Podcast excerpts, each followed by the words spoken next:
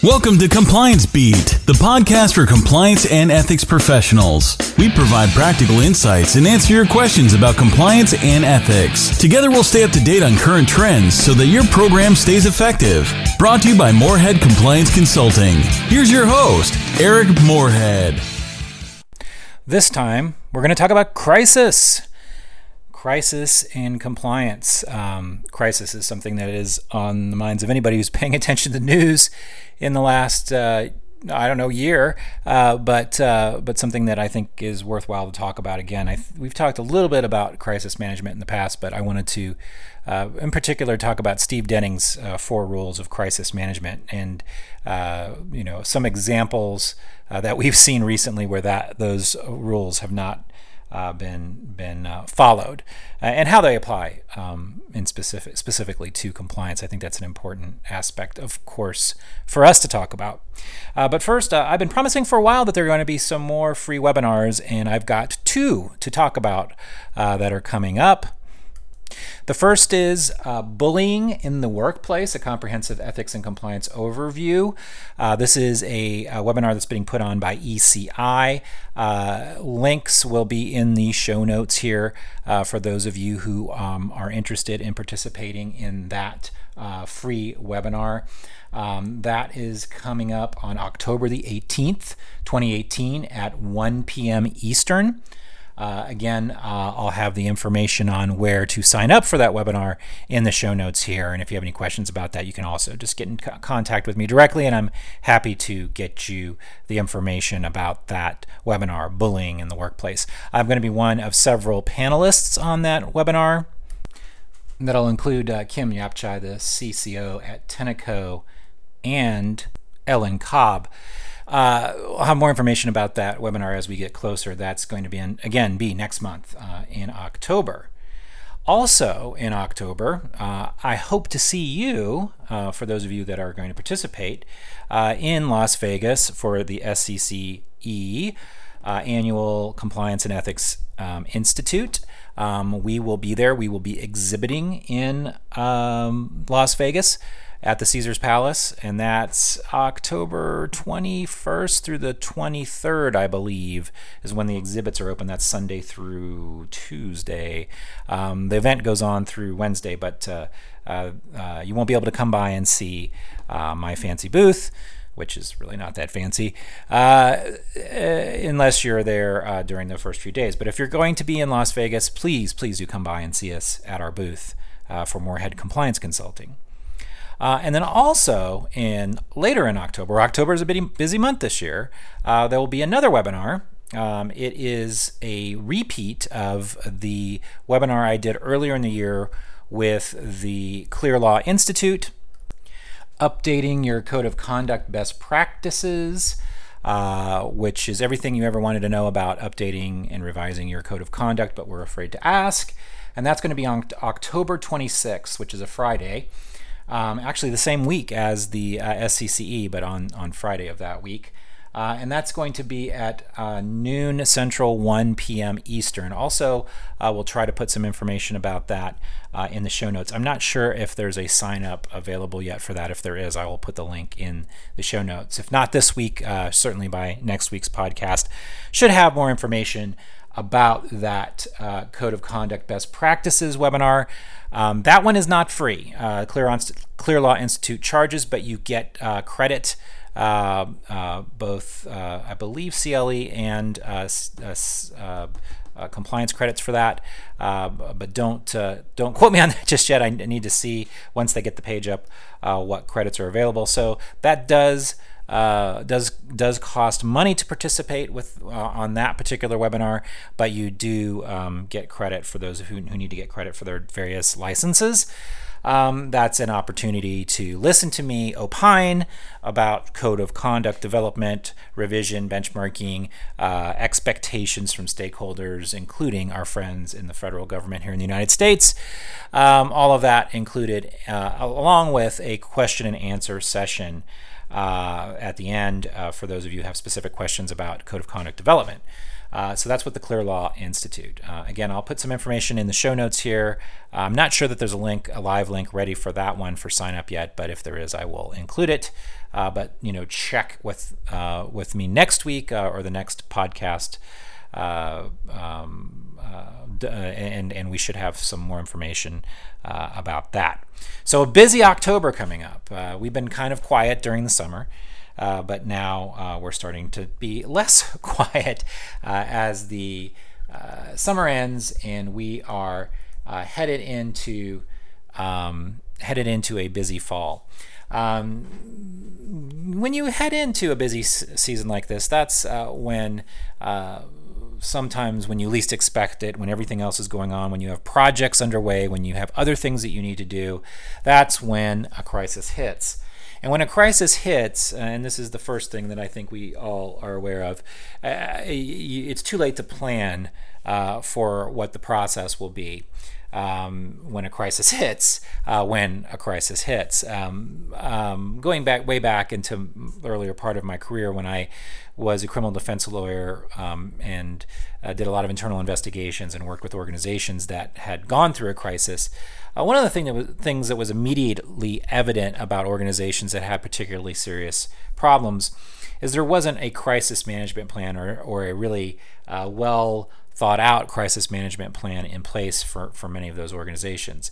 Um, one uh, one situation that springs to mind uh, rather uh, acutely in my mind because I was uh, in Houston at the time was the um, uh, the, the, disaster around uh, the offshore Deep Horizon. BP, you know, rather famously did not handle crisis management very well during that process. their then chair. Um, uh, chairman of the board actually landed in Houston and, and made an impromptu, impromptu statement that did not go over well. Um, and there were many other missteps along the way. And I think uh, anybody who's studied that particular case or cases like it in the last, say, 15, 20 years uh, knows that uh, oftentimes one of the reasons the wheels sort of come off the carriage right away is because there isn't a plan in place. Like who is responsible for communication to the media, for example. Um, that doesn't really necessarily strike you probably as a compliance issue, but it definitely affects uh, the operation of your compliance program during a crisis situation. If uh, you have various different people from the chairman of the board and the CEO all the way down, perhaps throughout the organization, who are variously speaking to the media and not necessarily with the same voice.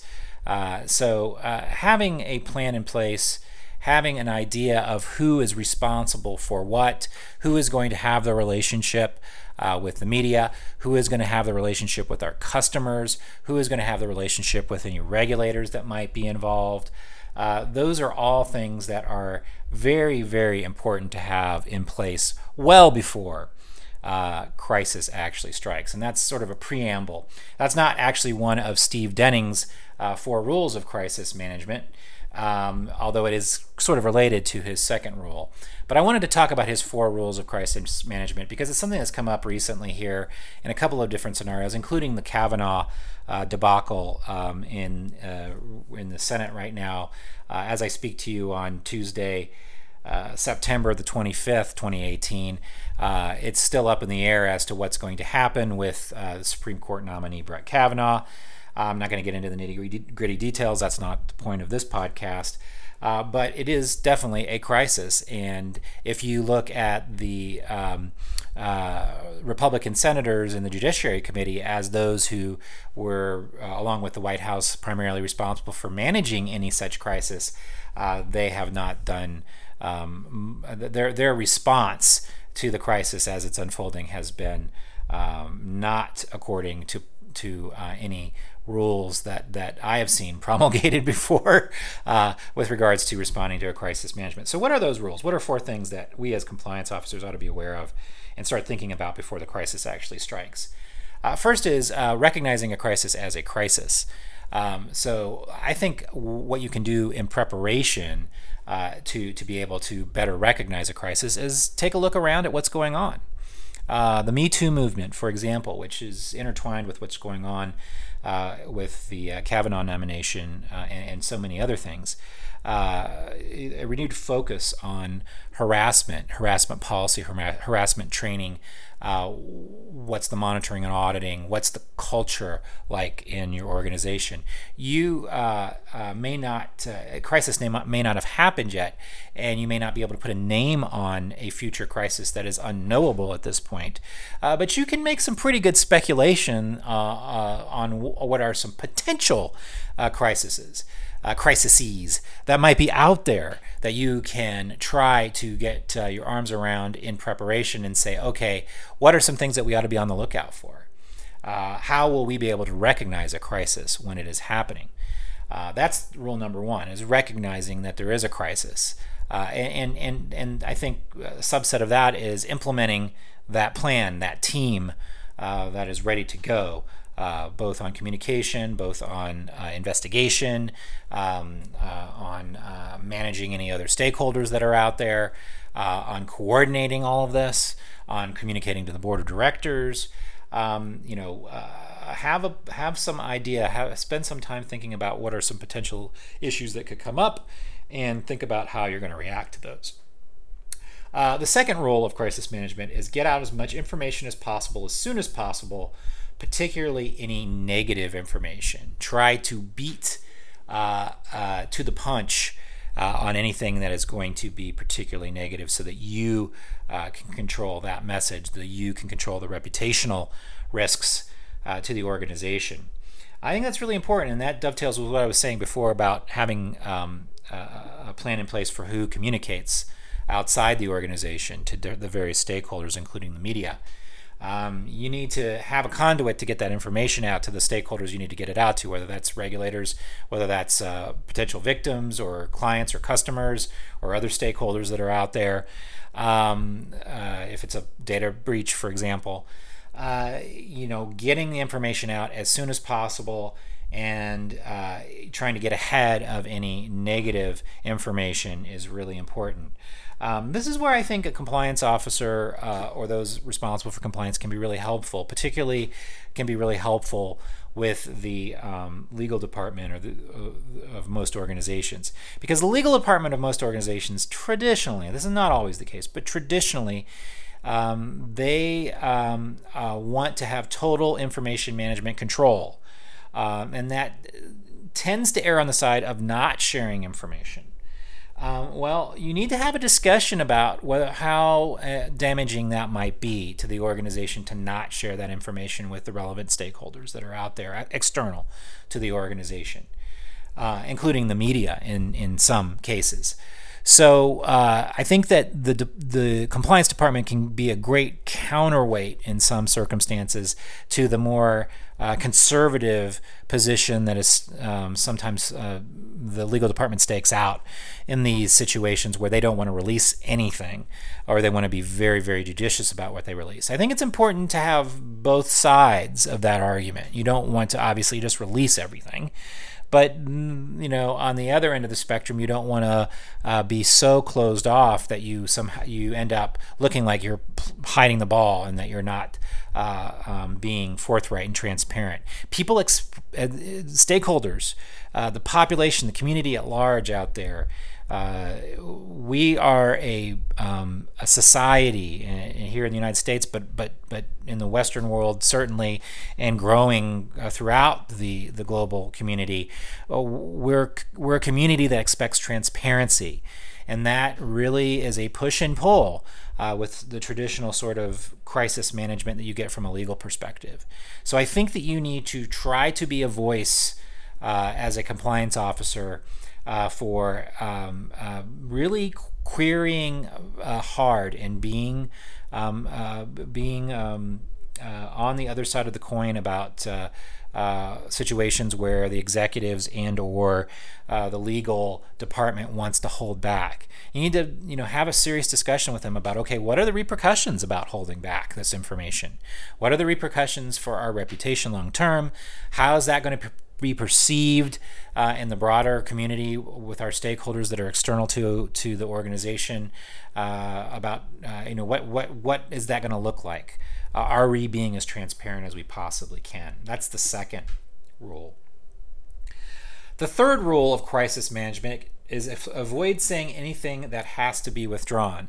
So this is uh, goes, I think, hand in hand with what we were just talking about. You definitely don't want to rush out there and just dump information into the public domain, whether that's uh, to the media or to regulators or to your stakeholders, to potential victims, to consumers, uh, whoever that is. Uh, you want to make sure that it is accurate. So uh, if the second rule is transparency, it's transparency tempered by the third third rule, which is accuracy. Now, that's hard to do um, in a um, short short notice. It's hard to be uh, agile um, and be accurate. Um, so you know these are all moving pieces, and but but you want to uh, again. This is why it's important to think about this stuff before beforehand. What are some ways uh, that you can uh, ensure accuracy of the information that you're collecting? Um, what kind of monitoring systems do you have in place uh, for misconduct or for data breach or for whatever the issue is?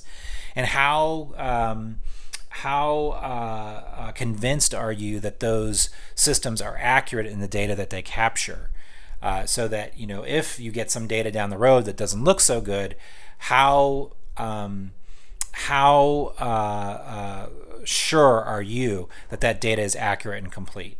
Um, you need to test that now so that later, when you don't have a lot of time, you can rely on those systems eh, because you've tested them before and you're and you're pretty certain of their accuracy.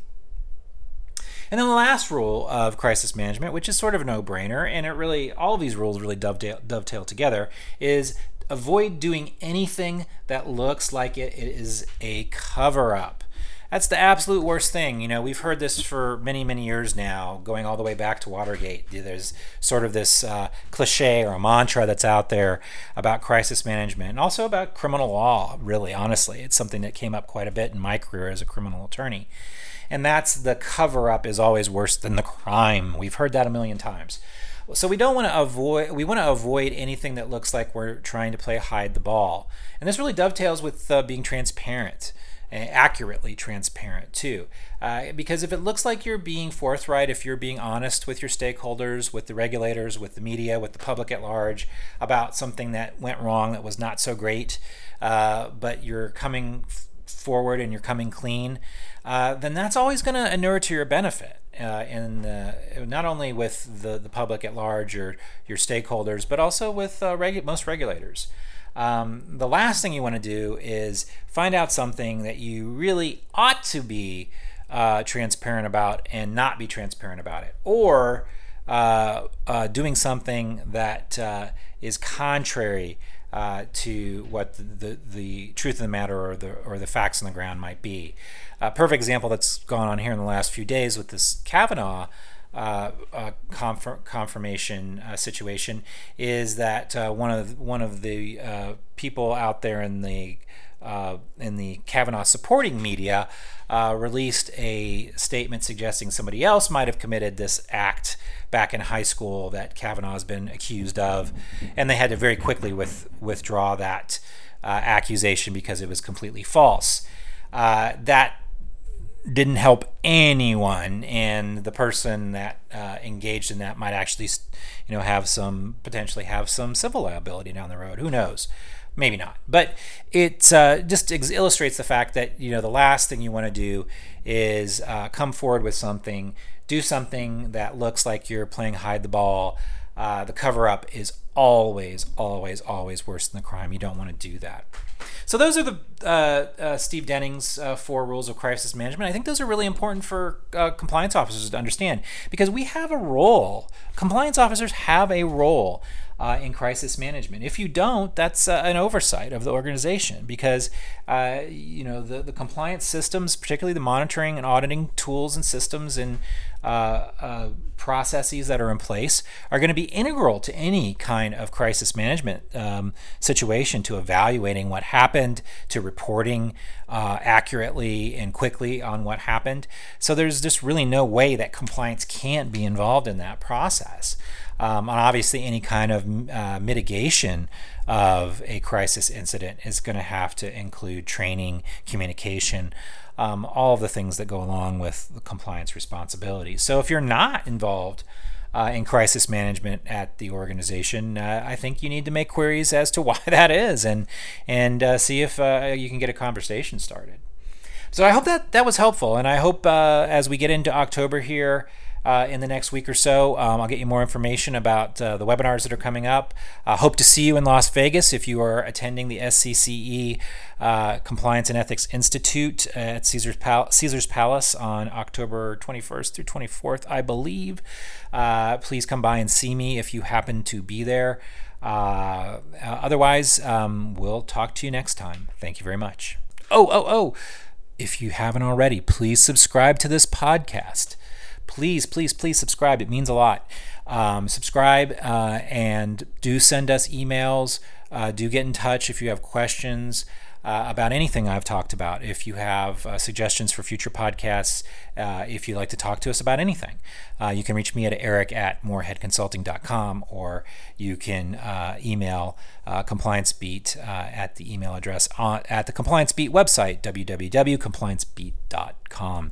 Thank you very much. And until next time. Thanks for listening to Compliance Beat. Check out our website, compliancebeat.com. This podcast is brought to you by Moorhead Compliance Consulting. Consulting. Be sure to check us out at moorheadconsulting.com.